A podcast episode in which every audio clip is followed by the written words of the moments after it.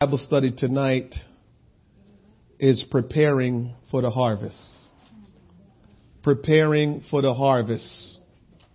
Preparing for the harvest is the topic of our lesson tonight. And I'm going to take my time and go through scripture and uh, give you some commentary on what I'm talking about tonight so you have clear understanding.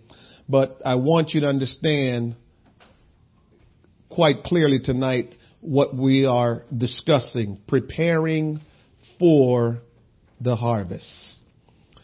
In order to reap a harvest, one must prepare for the harvest. That's simple enough. How one prepares for, for a harvest. Here is preparation for harvest you have to plow the ground. Somebody say plow the ground. You got to get rid of the weeds and the thorns. You got to get rid of those things. Once you plow the ground, you get rid of the weeds and the thorns, then you're able to sow the seed. There must be watering or rain that must come upon the seed. So if the seeds are planted and there's no water or rain, then that's a little bit of a problem there. Once the seed is planted and it's being watered, then growth will take place. So the seed will grow and turn into fruit. Right? Now the thing I want to point out to you about the growth process of the seed. Listen to this the seed and the Lord Jesus Christ, the Almighty God, has to work together for growth to take place. Growth has nothing to do with the teacher. Growth has everything to do with you and God. If you aren't growing, it's not God's fault. Because God already said, I know the thoughts I have towards you. God already said, before you were even created in your mother's womb, I knew you and I have anointed you to be this or that or that or that in the kingdom. So every person in the eyes of God has been called to the, into the church by God to do something special, which means the way you come in, you're going to grow and grow and do what God had ordained for you to do. But that can only be accomplished between you and God. And that's a very important point that we must look at tonight, that growth can only take place if the seed is willing and God is working. But I know God is always working for growth to take place. So we can eliminate that part and say if God is working. God is working. So the growth can only happen if the seed is willing. And finally, when the seed grows and produce fruit, then are we able to reap a harvest. Is that clear? All right. Tonight, as we talk about preparing for the harvest, tonight we're going to talk about the first principle of preparing for the harvest. And that is plowing the ground. Somebody say plowing the ground. So tonight we're going to talk a little bit about plowing the ground. Jeremiah 4 and 3.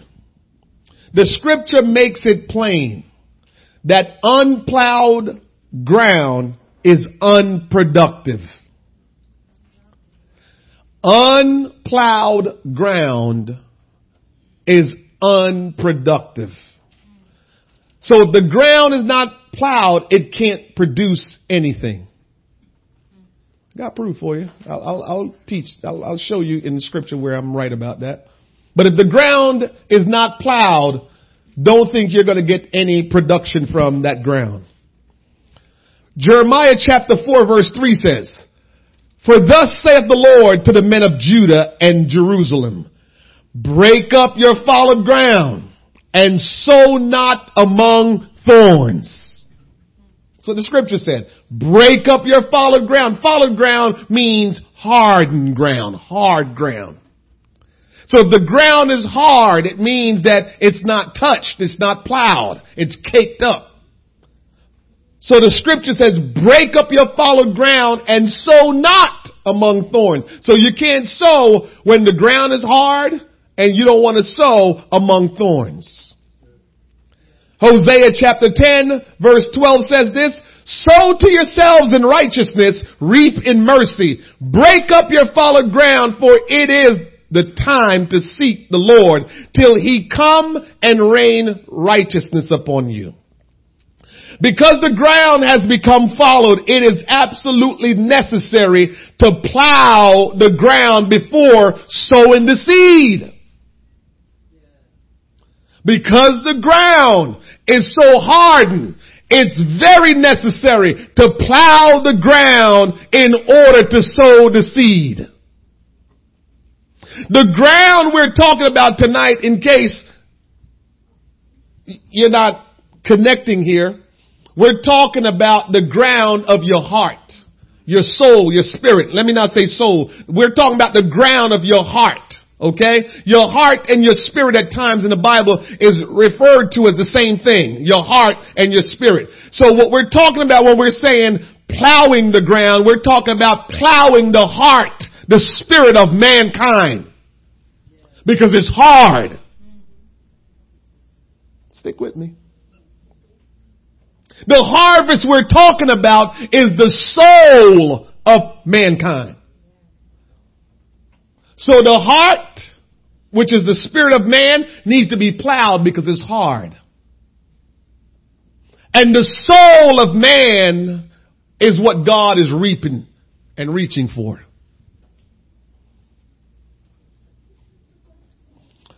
The reason for plowing is so we can sow seeds. You can't sow seed if you didn't plow. No ground is ready made. You know the only ground that was ready made? Thank you. the garden was ready made. No plowing was necessary. It was all good. As a matter of fact, Adam didn't have to plow, didn't have to sow any seeds because it was all perfect. All the trees that he needed was already growing up. The, the, the, the ground was just perfect. Since then, since men or mankind sinned in the garden, the ground needed to be plowed. Sin and the ground work together. The natural and the spiritual work together. Oh man, I'm trying to take my time. I don't want to go too deep. But watch, when man sinned, man's heart became hardened. When man sinned, the ground became, the physical, literal ground became hard as well. Now man had to plow. And now man had to take care of the ground. When before man sinned, they didn't have to take care of the ground. Alright. So let's take a look at seeds that are sown into unplowed ground and seeds that are sowed into a plowed ground. Matthew chapter 13 verse 3 says, And he spake many things unto them in parables saying, Behold, a sower went forth to sow. Verse 4, And when he sowed, some seeds fell by the wayside. Pay attention to wayside. Is wayside a plowed ground? Wayside is just off to the side, right? Not a ground that's plowed. It's just off to the side. Nobody's paying attention to that. So he sowed some seeds that fell by the wayside and fowls came and devoured them. Verse five, some seeds fell upon stony places. Is that plowed ground? Where they had not much earth and forthwith they sprung up because they had no deepness of earth and when the sun was up they were scorched and because they had no root they withered away. So the seeds that were sown by the wayside, fowls of the air came and ate those seeds. The seeds that were sown in stony places, the sun just scorched them and they never became anything because they were planted on rocky places. Then in verse 7 it says, and some fell on thorns. Some of the seeds was planted among thorns. And the thorns sprung up and choked them. So those seeds, because the ground wasn't weeded and plowed, thorn choked out the, the, the, the flower that began to grow. Verse 8. But other fell into good ground. Somebody say good ground. Good ground mean the ground is now plowed. It, it means the ground is weeded out. It's ready. And so when the seed was sown into good ground, what did it say? It, it brought forth fruit, some a hundredfold, some sixtyfold, and some thirtyfold. And so that's what we have here. So because it fell on good ground, something happened. But when it didn't fall on good ground, nothing happened. All kind of things that weren't profitable happened, I should say. Some of us, listen to me carefully tonight. Some of us are sowing no seeds. None at all. Some of us are sowing seeds in grounds that's not plowed. Some of us are sowing no seeds at all. Some of us are sowing seeds in grounds that's not plowed. So we get frustrated when there's no result and somehow God is not responding to me. It's not God that's not, re- God wants fruit. The harvest is His. It's not yours anyway. And so God desire people to be blessed. God desire people to be saved. God desire for people to live a victorious life more than you or me can ever desire because me or you never died for anyone so they can be saved. But Jesus Christ did. So he wants this more than anybody else. So he wants it, the seed to take root and to grow. He does want that. But we need to realize that the ground has to be plowed first. And so some of us, we're sowing seeds, but we're sowing seeds on ground that's not plowed. Make sure those kids are quiet back there. Peyton.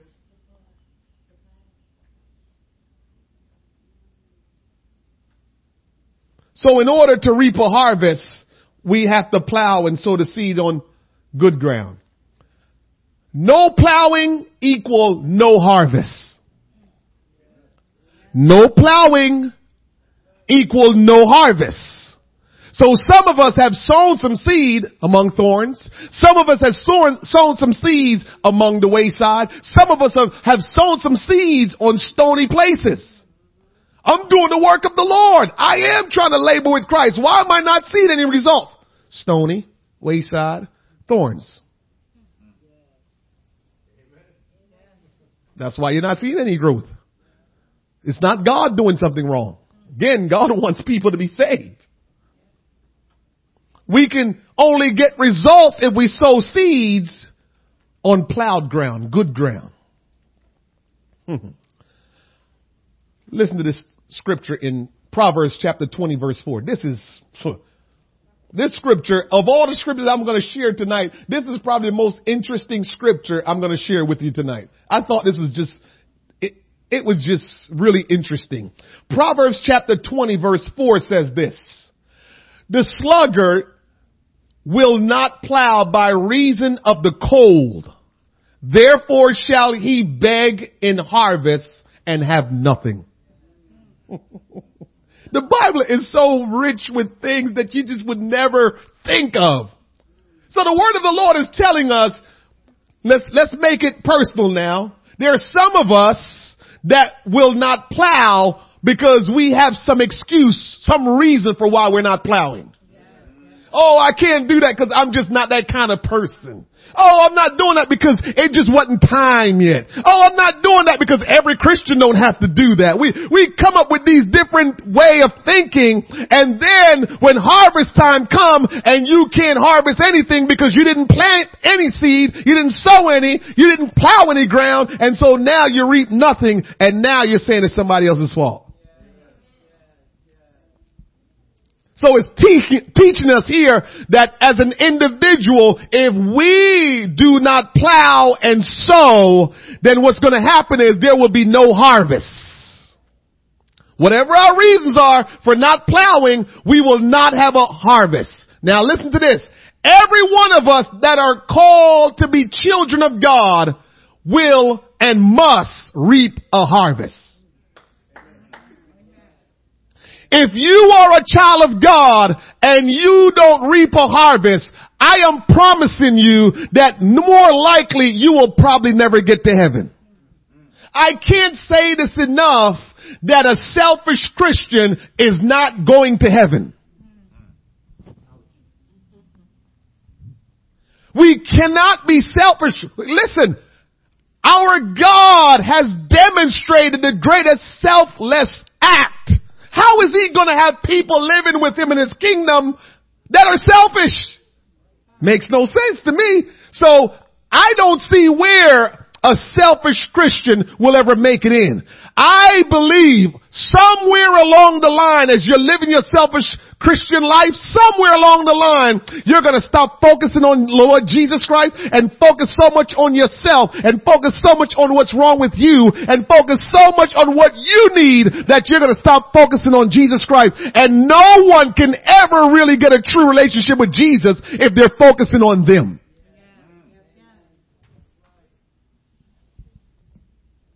So that's why it's important. I don't have this written tonight, but you know the scripture in Matthew 6:33 where it says, "Seek ye first the kingdom of God and his righteousness, and all these things shall be added unto you." We're doing all that we can to try to make a life for ourselves, and if Jesus can speak audibly to all of us, you know what he would say? Why are you worrying about that? Is that my teaching that you try to make a life for yourself or is my teaching seek my kingdom and do my will and I've got your back and I will bless you and keep you. I will make my face shine upon you, be gracious. I will provide for you. He says he will provide for us according to his riches in glory. He said he would do ex- abundant and exceeding above whatever we will ask or think. So think about that. Is God lacking anything to give to you? So why are we chasing everything but what he said to chase? And here is the story. Here is, here is the, the thing that's funny about it. As you begin to seek God's kingdom, the things that you were chasing become meaningless to you. So we don't even realize that the things we're chasing is kind of meaningless, but we've made it something important right now because we don't really understand the kingdom. But once we get an understanding of the kingdom and start to chase the things of the kingdom, we'll begin to look at some of the stuff and say, what do I need that for? What am I doing with that? Why am I working to buy that? Why am I paying all this, this bill for this and this bill for that? Amen. The apostle Paul says, all that he gained, he counted as dung to win Christ. So when you really get involved with God, the things that become important to you is different from the things that were important to you before you got involved with God. It's just that simple. Matthew 9 verse 37 and 38.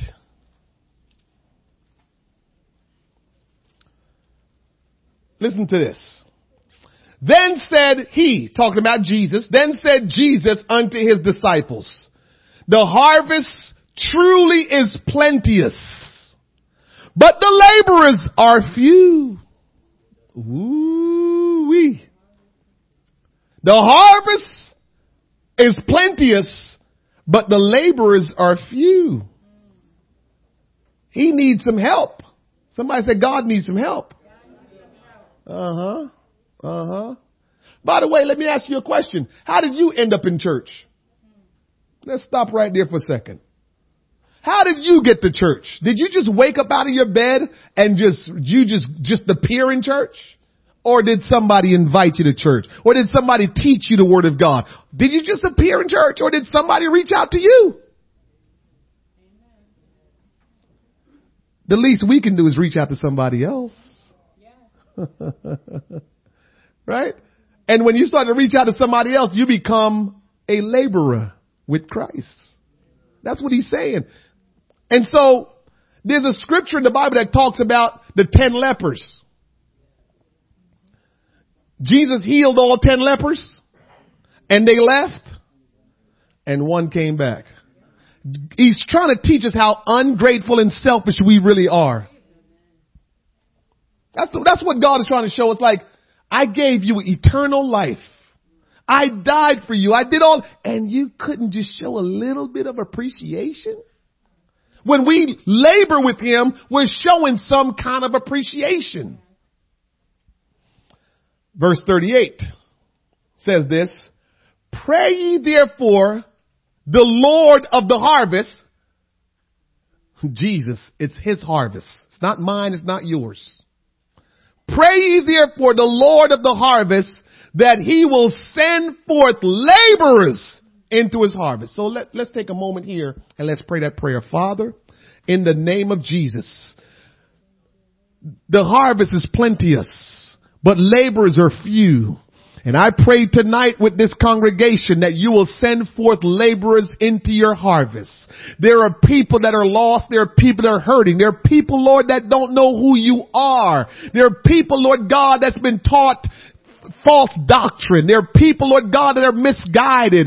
But Lord, you still are reaching for them. And the way you're going to reach them is by using us as your laborers. But God, it's not enough laborers that are God here today. And we need for you to reach lives and touch homes and touch people that they will become laborers with you. So we pray for laborers into your harvest in the name of Jesus Christ. Laborers, Lord, into your harvest in the name of Jesus Christ. People are the harvest that we ought to reap. People are the harvest that we ought to reap. We're not talking about bananas and apples and plums.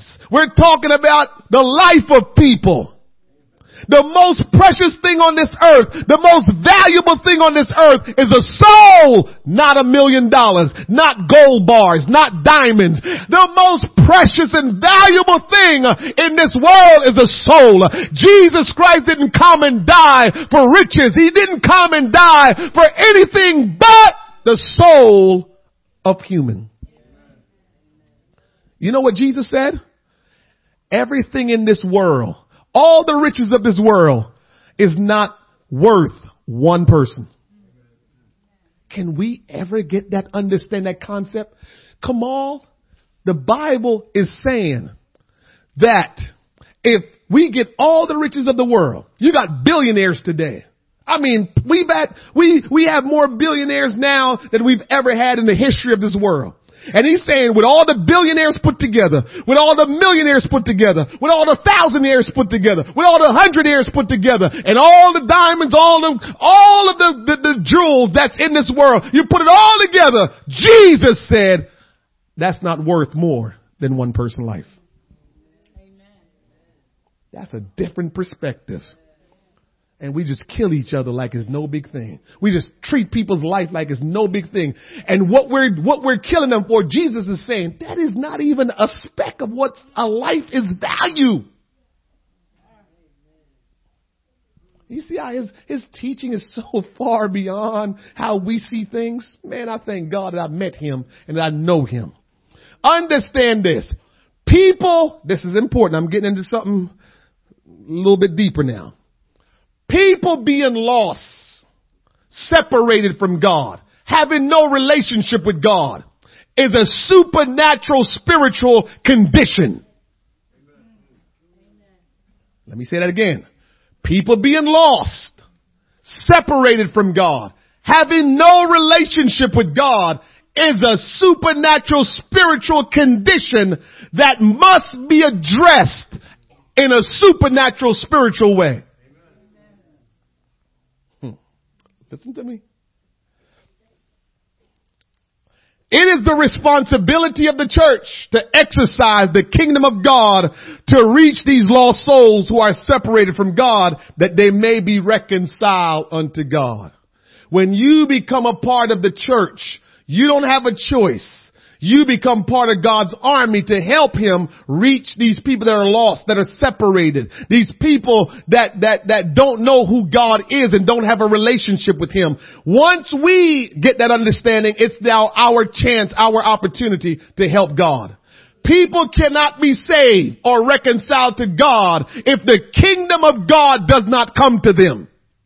Ah, I'm going somewhere now. We've been trying to reach people with intellect. We've been trying to tell people just go to church with a good, you know, eh, you need to go to church. We've been trying to reach people by just encouraging them. You know what I realized today? I cannot influence anybody to be saved. I realize God has given me influence and God has given you influence, but influence can't get anybody saved. I feel like God put that one in me today. Influence will not save anybody. You can talk to people till you're blue in the face. Your influence will not save them. Can they just do some, can they do some of the things that you told them? Yes, they could. Doesn't mean they're saved. Doesn't mean they're living for God because they're doing what you told them to do. Maybe they just don't want to let you down. Maybe they're just somebody that just feel like, oh, you know, I, I don't like to disappoint people, so I'll just do it. Hmm. Due to people's spiritual condition of being lost, separated from God, there is a supernatural spiritual resistance to the gospel message operating in their life. And that's the part that we missed. So let me explain that to you. People are lost and we're trying to get them to know who Jesus Christ is, trying to help them get saved. And we're trying to explain the gospel as best as we can. And we're wondering, why aren't they getting this? Because there's a spiritual resistance operating in their life and operating around them. So you're speaking and that spiritual existence, that spiritual resistance is just batting it down, batting it down. Oh, Jesus love you, bat it down. You know, Jesus want to save you, bat it down. And you're wondering, why aren't they getting this? Because there's a spiritual resistance.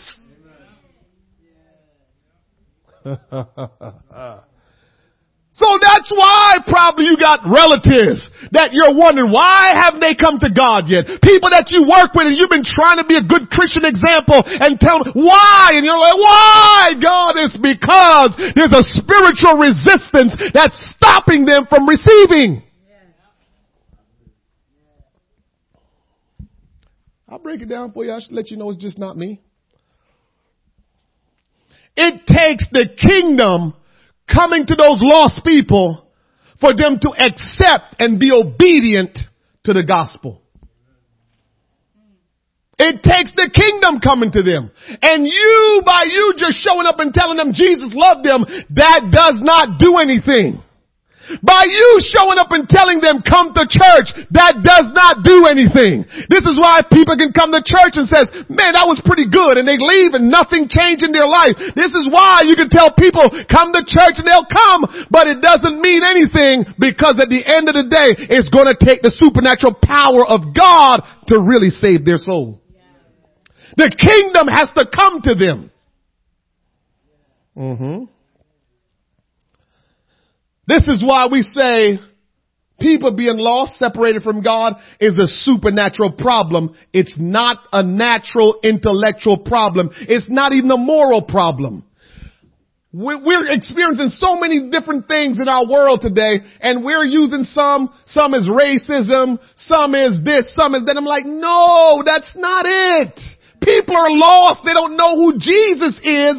And so therefore they can't understand what they need to do. We keep on going to this. I'm tired of the racism stuff we talk about. We're just lost and stupid and just ignorant and we're worried about the president. We're worried about this one. I'm saying people know we have a problem and the problem is people are lost and the spirit of evil and that spiritual resistance is batting down truth and righteousness and holiness and they can't get it and they're doing wrong because they can't get it and we're blaming on actions. It's no, no, no. Jesus never got political. Jesus never got into race.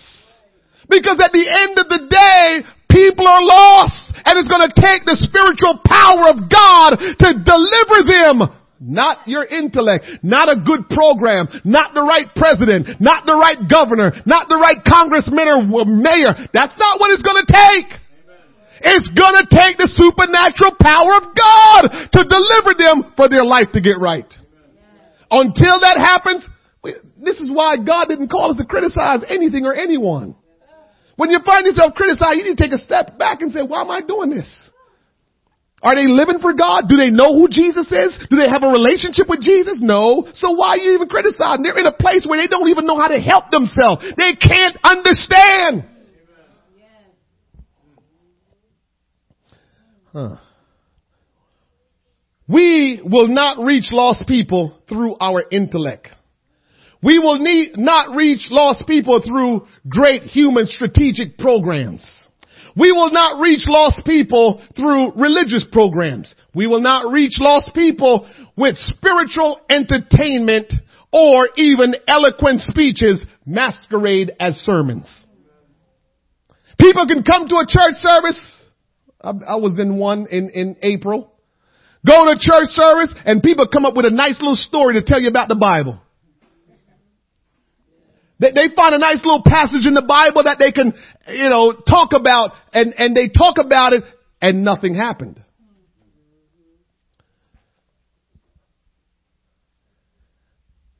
When I went to that event over the Easter resurrection, what was it? Um, Good Friday. And I went up to that church and we had six preachers talk about what they talked about. Everybody gave a nice little speech. And when I spoke, the kingdom came. And because the kingdom came, people started crying and wondering, what must I do? I've, I got this situation. This is wrong. And I need to get my life right. When the kingdom come, there's a spiritual power that comes in that destroys all of the resisting evil power. The kingdom has to come and that's how people get reached. But if I come in, if you come in here and I tell you a nice little story every time you come, all you're getting is intellectual information. Your life won't change. The kingdom gotta come to you. We're going somewhere. The lost can only be reached by and through the power of God. The lost, listen to this, the lost are blind to the gospel and their lost condition is due to the influence of the God of this world. First Second Corinthians chapter 4. This is good scripture here. Second Corinthians chapter 4 verse 3 says this. Listen to this. It's very good. But if our gospel be hid, it means if our gospel be covered up, it is covered up to them that are lost. That ain't it though. Watch verse 4 now. Here come the big one. They're lost. The gospel's hid and that means they're lost.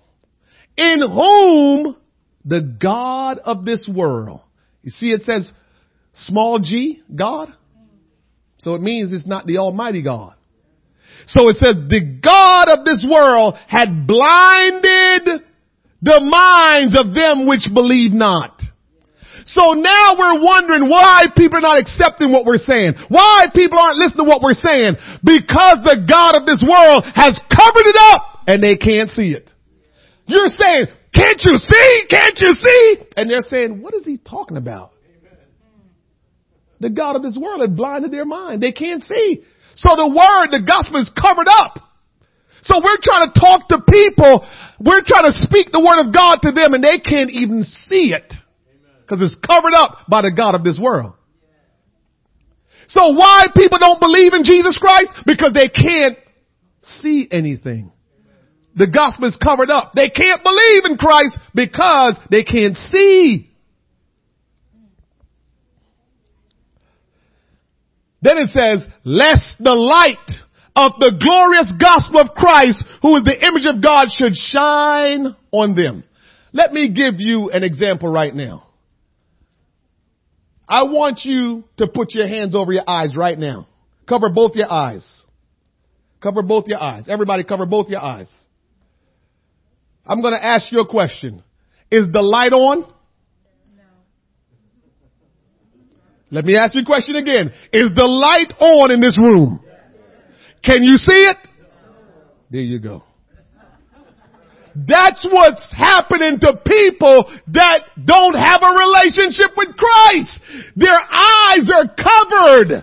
And so here is this gospel that you're bringing to them for them to receive it and they're like, I'm not seeing it. I'm not seeing it. I'm not seeing it. I'm not seeing it. And you're thinking, man, I presented this gospel so eloquently. Man, I just told them the right things and yeah, they're going to come to church. I, I just,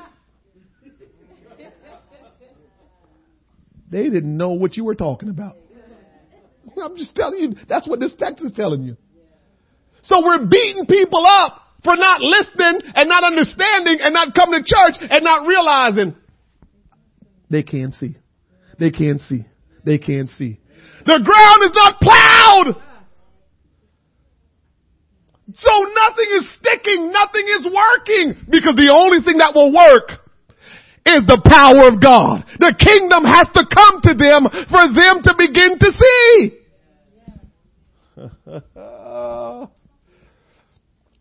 what is the result of someone that is lost? When we say someone is lost, what are we talking about? Ephesians 4 verse 7 says this. I'm, I'm sorry, verse 4, chapter 4 verse 17 says this. This I say therefore and testify in the Lord that ye henceforth walk not as other Gentiles walk. Again, this is reference to people that are not Christians. So the word of God is saying, don't walk like people that are not Christians are walking. Then it goes on to say, they walk not as other Gentiles. He said walk not as other Gentiles walk. And how do they walk? In the vanity of their mind. When you're separated from God, when you don't have a relationship with God, you live your life according to your own intellect and how you feel and how you see things. That's how you live, that's how you live your life when there's no Jesus in your life. What else is, what else can you do? Where else are you going to draw your reference from to live your life? You, no place. So you can only live your life according to the vanity of your mind. However your mind see things and comprehend things, that's the only way you can live. Verse 18 goes on explain when you are living a life separated from Christ, here are some things that will happen. Having your understanding darkened. Just think about when you walk in a dark room. Will, and you've never been in that room before. Will you know where to walk or are you going to be stepping carefully and feeling and trying to make it? You don't know how to navigate in a dark room where you've never been. When you're lost. That's kind of what happens to you. You're moving around, not really knowing how you're moving, where you're going, because you're in a dark place that you can't figure out what's going on.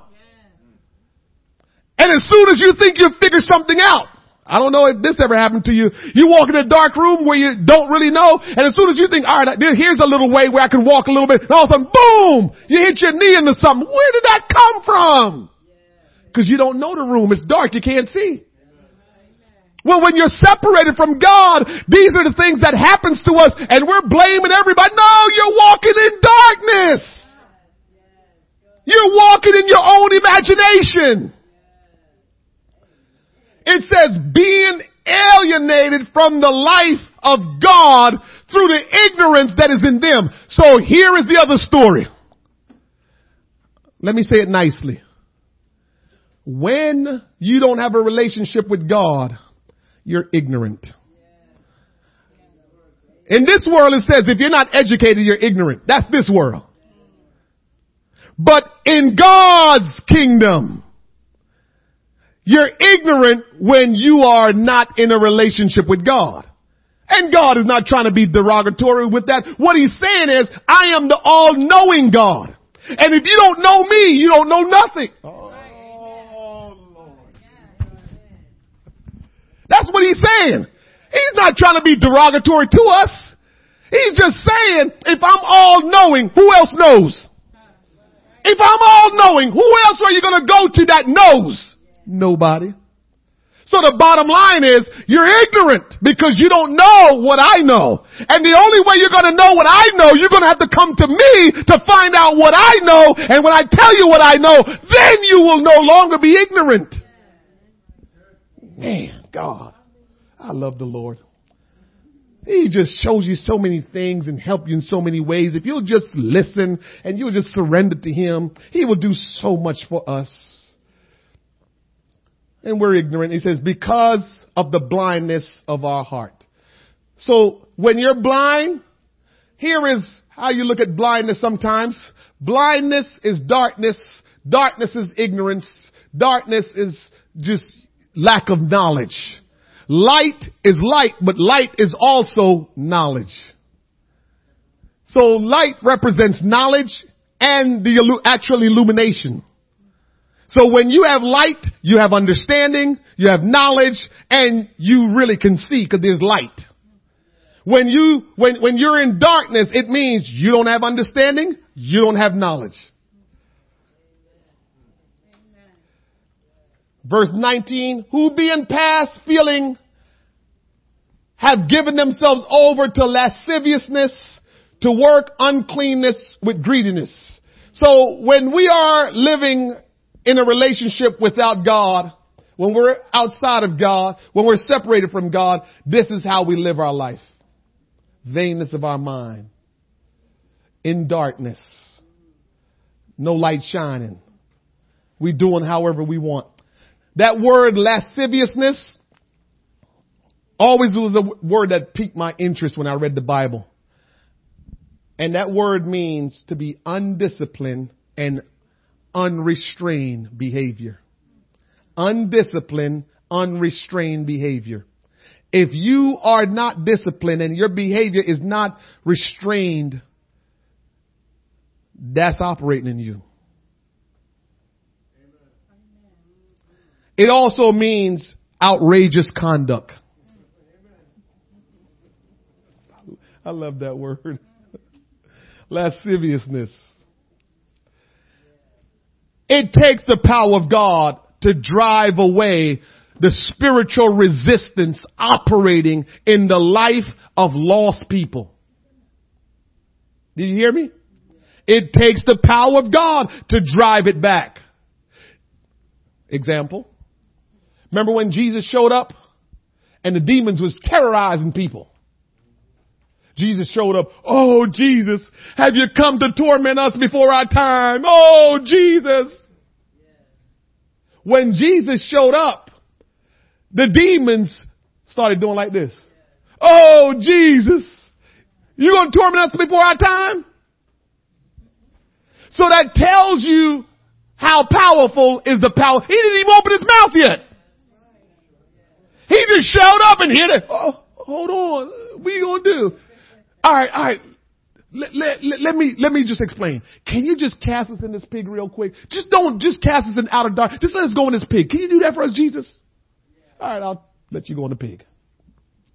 My point is, there is spiritual resistance in lost people's life. And only when the power of God shows up does that spiritual resistance get subdued and fold up shop and says, I gotta go. The lost soul cannot receive and obey the gospel without the power of God subduing or driving away that spiritual resistance working in their life. The ground is hard. It's not happening. Remember we talked about this text. Acts chapter 26 verse 16 says, but arise or rise and stand up on thy feet for I have appeared unto thee for this purpose. This is Jesus telling Paul, I've appeared unto this, thee for this purpose to make thee a minister and a witness both of these things which thou hast seen and of those things in which I will appear unto thee. You don't even catch that. I go so deep sometime in the word, I'm like, oh God. And what Jesus was telling the apostle Paul is, I'm going to make you a minister and a witness. And when you get ready to do those things, I'm going to show up.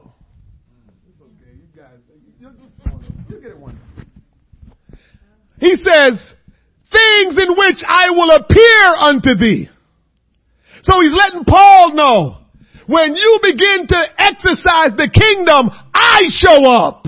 And I drive back the demons. And I subdue the demons. It's me doing the work. You just gotta go in my authority. Delivering thee from the people and from the Gentiles unto whom I now send thee. What are you sending him to them to do, Jesus? Verse 18, to open their eyes. Now we know they weren't blind naturally or physically. So when he says open their eyes, it's talking about spiritually. So people that are lost, they're blind. And we just read that over in the other text. They're blind and they can't see. So in order for them to begin to get delivered, we have to go and deliver them. Open their eyes. That's the first thing that, that, that Jesus said, Paul, you need to. Go and open their eyes. So they're blind. Remember I said this? And you're talking about everything about Jesus and they're like, I don't understand. I can't see. But God says, I've given you the power to open their eyes and to turn them from darkness to light. I've given you the power to open their eyes and to turn them from darkness to light and from the power of Satan unto God. And they may receive forgiveness of sins and inheritance among them which are sanctified by faith that is in me. Let me see if I can just really quickly make that clear for you. So the kingdom must come to people before they can ever get saved. He said they're blind. So witnessing to blind people, unproductive. He said that they're in darkness. Witnessing to people that are in darkness, unproductive. Witnessing the people that are under the control and influence of Satan, unproductive. And that's what we've been doing.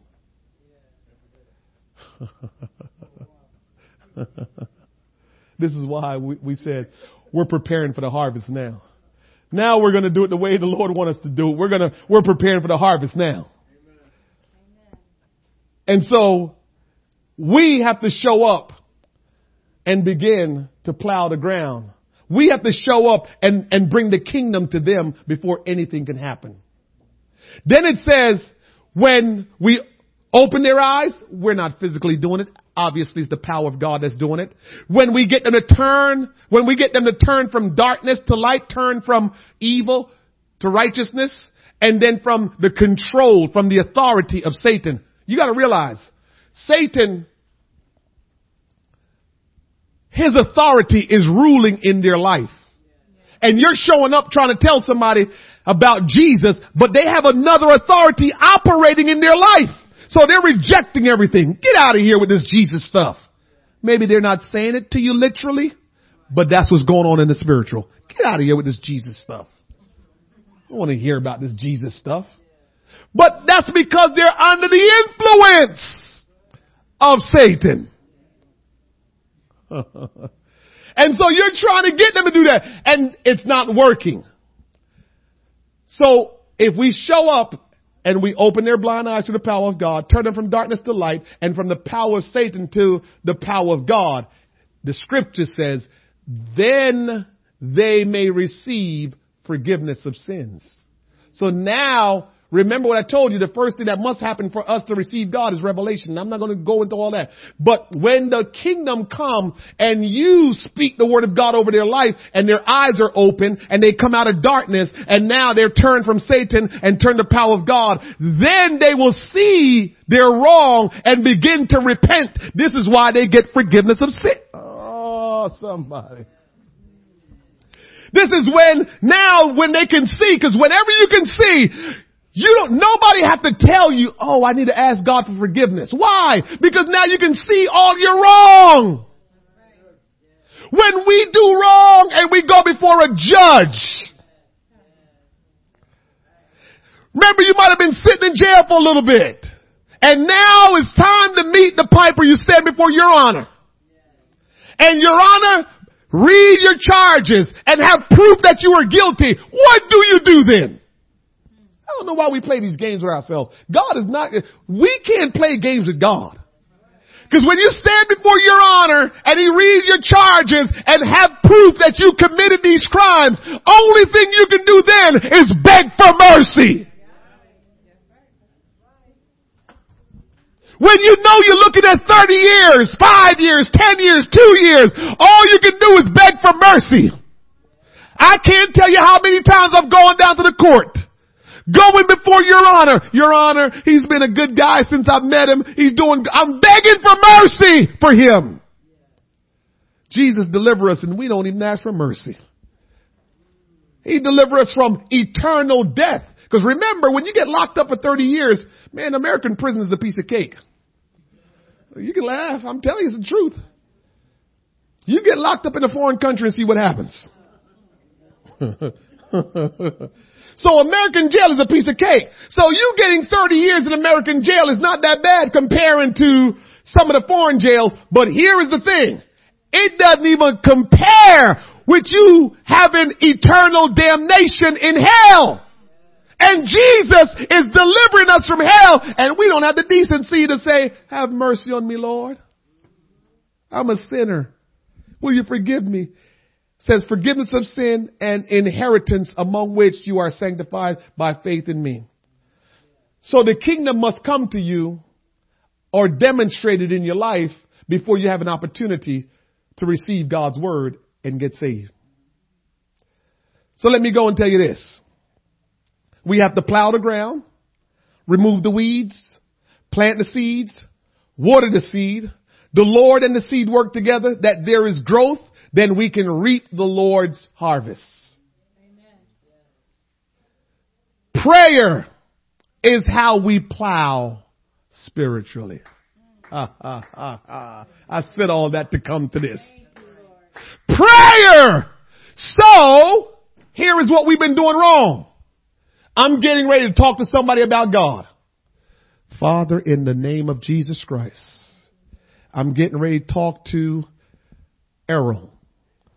And Errol is bound, but I'm praying in the name of Jesus Christ by the authority of the word of God and the power of the Holy Ghost. I pray that you will remove blindness from Errol's eye right now in the name of Jesus. And I pray, Lord God, that your light will shine in his life and that your light will overshadow the darkness in his life that he is able now to see. And I pray in the name of Jesus that he will be turned from the control of Satan and unto the control of the Almighty God. Father, I pray this in the name of Jesus. Then I go over and begin to talk to him about Jesus. The ground was plowed through my prayers. That's what I did when I prayed exactly how I prayed. Not just prayed any kind of prayer. We just read that they're blinded. They can't see. We just read that they're in darkness. They can't feel around and know. They have, they don't have understanding. They're not clear. They don't know where to go. So we just read that. We read that they're under the control of Satan. They don't want to admit to it and they don't have to admit to it, but you know. This is why we say that when you get God, you get knowledge. But when you don't have God, you're ignorant. They don't know they're bound and under the control of Satan, but you know now. You pray that prayer and then you go over and you begin to talk to them about the loving God that loves them. Then you go over and talk to them about what can happen. Intercessory warfare prayer by the word of God is how we set the captives free and plow the ground. So that's why I said pray exactly how I just told you to pray. Don't pray any other way. Don't make up your own stuff. People are blind. They need to see. God remove blindness from their eyes. People are in darkness. God let your light shine so they can see. Give them knowledge. People are under the control of Satan. God break the stronghold of Satan in their life that Satan will no longer have control in their life and loose upon them the power of God. When you do that, then you go talk to them about the Lord. We have to bind and subdue the working of the power of Satan in the lives of those souls that are lost and separated from God. I'm finishing up here. I want to show you three passages of scriptures and I'm done. Short passages of scriptures of why it's important to do what I just told you for it to work. Watch this. Luke chapter 10, verse 17. And the 70 return, uh, return again with joy saying, Lord, even the devils are subjected, are subject unto us through thy name. And he said unto them, I beheld Satan as a lightning fall from heaven. Behold, I give unto you power. Who did he say I give unto you? He said, I give unto you power. Power. Over all, or, power to tread upon serpents and scorpions and over all the power of the enemy. And nothing by any means shall hurt you. What are we afraid of? Notwithstanding, in this, rejoice not that spirits are subject unto you, but rather rejoice because your names are written in heaven. Here is what Jesus was saying. Just by you being my children, I give you power to handle the devil and to handle evil. You have that because you're my children. So you guys coming back to me rejoicing, psyched up, saying, man, even the devils would, we don't even realize. They came back rejoicing said even the devils was subjected to us. That's what they were all glad about. Man, we control some devils. And the Lord just nudged them. That's not impressive. I gave you power to do that. What you need to worry about is make sure you get to heaven. That's, that's what the Lord was saying to them. That's not impressive. You're my child. Why wouldn't my child have power over devils? I'm not going to let devils control my children. Matthew 12, 28. But if I cast out devils by the Spirit of God, then the kingdom of God is come unto you. Keep telling you about this kingdom thing. When you begin to do the work of the kingdom, the kingdom will manifest to those that we come at. So when I go to talk to somebody and I pray that prayer, if there's demons that's around, they're subjected to me. Whatever, listen, can I tell you this before I close up? Let me tell you this.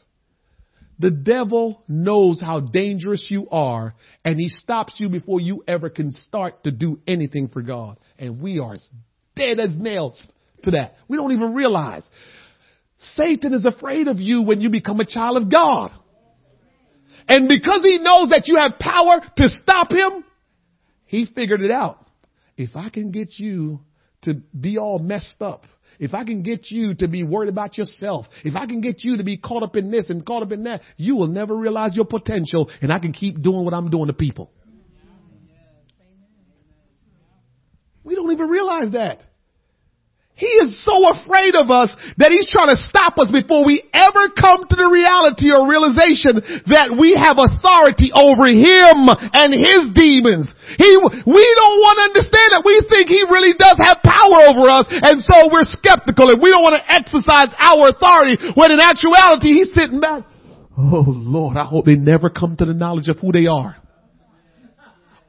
all day today, I felt like the devil was trying to mess with my body and I'm smiling. I said, boy, I'm getting ready to teach something powerful and he knows it. This is how I look at him. This is how I deal with him. I don't know about you, but this is how I deal with him. I says, look at the devil. He is trying to mess with me today because he's afraid of what I'm going to tell you all tonight. I laughed all day today. I said, devil, you can't do anything to me and make me not do what I'm going to do for God. So you might as well just forget it. I'm going to do what I'm going to do. Now you all need to laugh at him by doing what I'm telling you the word of God says. And that will be you laughing in his face. Say, devil, I came to Bible study and I got it and I'm going to do it. He's afraid of you. Listen, if your daddy shows up and he's like, oh Lord Jesus, just hold on. Can we talk about this? And he didn't open his mouth, what kind of power you think you got? You are your daddy's child. I was watching something on Facebook where this little girl was bullied And she went home and talked to her dad. Her dad didn't go to school and beat up those kids. He invested in karate lessons. And she learned how to do karate. She was set. Next time they come, I'm cleaning house. Made me think about this lesson tonight. God didn't turn you loose among the bullies without giving you karate lessons. And you think the bullies are the bullies? Don't worry about their faces, how they want to look and act. The Bible calls them a roaring lion. No, no, no. I'm sorry. The Bible said he's like a roaring lion. He's not a roaring lion. He acts like a roaring lion, walking around seeking whom he may devour, but the Bible says he's not a lion, he's acting like one. God has equipped you. But the devil is trying to talk you out of it. Like he did in the garden, he's doing that to you. He did it in the garden. He talked Eve out of her authority. She had authority and he talked her out of it. And he's still doing that today. He's talking you out of your power, making you think you're powerless. And so now you're afraid of him. All right. Let me finish up because I'm right there. I'm right there, right there, right there. But if I cast out devils by the Spirit of God, then the kingdom of God is come unto you. Or else, how can one enter into a strong man's house and spoil his goods except he first bind the strong man and then he will spoil his house? Okay. If God is calling you to be a witness, which he is, he says, and you shall receive power after the Holy Ghost has come upon you and you shall be witnesses unto me. So God is calling you to be a witness. Just by you called to be a witness and you having the power of God, that's your, that's your power right there. God's spirit in you is your power right there. The name of Jesus Christ is power and the word of God is your authority. So you have that. And so when you go to reach people, what you're doing is you're subduing the power and the control that's operating in their life. So when you go to someone, as we said before, what you're doing in order to really reach them where their heart is ready to receive and there's no forces resisting, you have to go and bind the force that's working in their life. So that's why we go and says, Lord, I bind the work of Satan in their life. Remember we talked about and turn them from the control of Satan over to God? So that's what you're doing. That's why you have to pray that way. Lord, I bind the work of Satan in their life. I bind the stronghold in their life. Because what you're doing now, you're subduing the work of Satan. And once you subdue the work of Satan, he no longer can bat down the word. Just picture it this way. The word is coming. Satan stands before the people that he have under control and he just bats down the word. Because there's no power behind what you're speaking.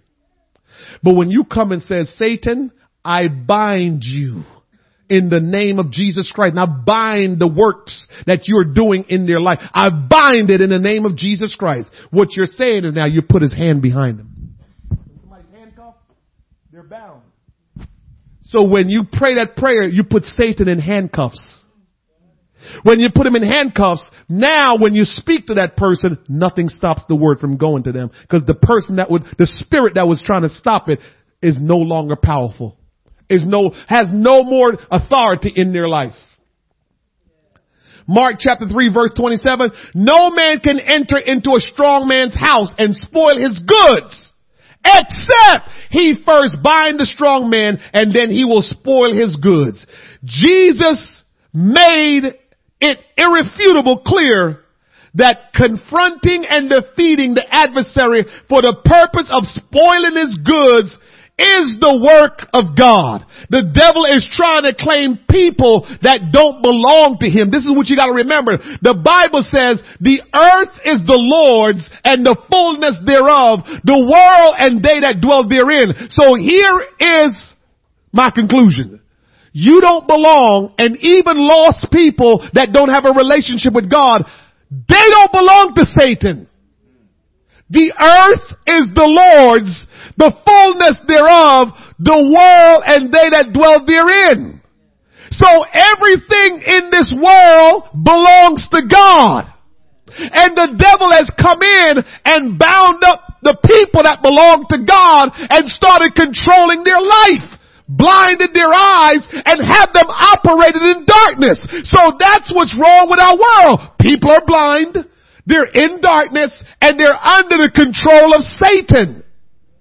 The point is, Satan don't have authority over those people. He has exercised it, but he don't have legal authority over people that are lost, that don't have a relationship with Christ. So when we show up, again, Satan has to be subdued by us because we're legal and he's not. He doesn't have the right. He doesn't have the right. We belong to God. And so by him binding your brother or your sister or your nephew or your mom or your dad, by him binding them up, he has done something illegal. Because they're not his. We can only be, only God's authority should and will be exercised or should be exercised in our life. Only God's authority because God, we belong to God and God died for us. God rescued us and he gave his blood for us. So he legally owns us. Satan don't own you, but he's trying to control you. So when we go, we have the right to say, Satan, I'm in the house. And my niece, she bound. But I'm speaking to you right now. I'm speaking to you right now, Satan. I command those chains, those invisible chains you have on my niece. I command them to be broken and fall right now. Satan, I bind up the work that you're doing in my niece's life right now in the name of Jesus Christ. And I loose the light of Christ in her life that she can see now. And I command the scales that's on her eye that kept her blind for so long. I command those scales to be removed that she can see now. Then you get into start talking to that person about God. And you're going to wonder why they're listening so intently. Let's do the work of the kingdom because that's the work of the kingdom. We have to plow the ground before we can sow the seed. Saturday morning when we go out in the street, when we go out in our community to show them the love of God and to tell them about Jesus Christ, I will teach a little bit on sowing the seed. So I just gave you plowing the ground tonight. Saturday morning we'll talk about sowing the seed before we go and knock on the doors. Does anyone have any question tonight? Any question from anyone concerning anything I've talked about tonight. Do you have a question? Is there something you want to know? Even if it's off topic and you want to know something, is there something you want to know? Yes, sir.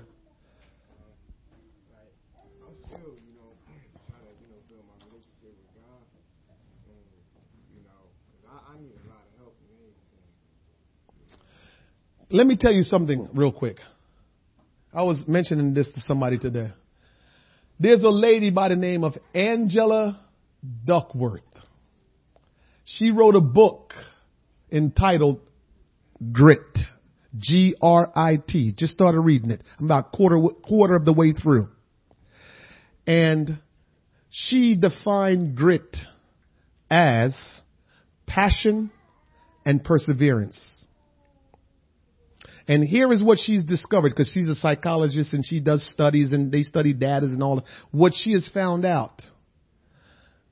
It doesn't matter your IQ. Doesn't matter your talent. Doesn't matter your background. It's a lot of things that we put emphasis on as to why people are successful or not successful. And she narrowed it down to grit is why people are successful or not. Here's what I'm telling you. Just keep going. Don't stop. Persevere. Keep going. There's going to be good days. There's going to be bad days. There's going to be mediocre days.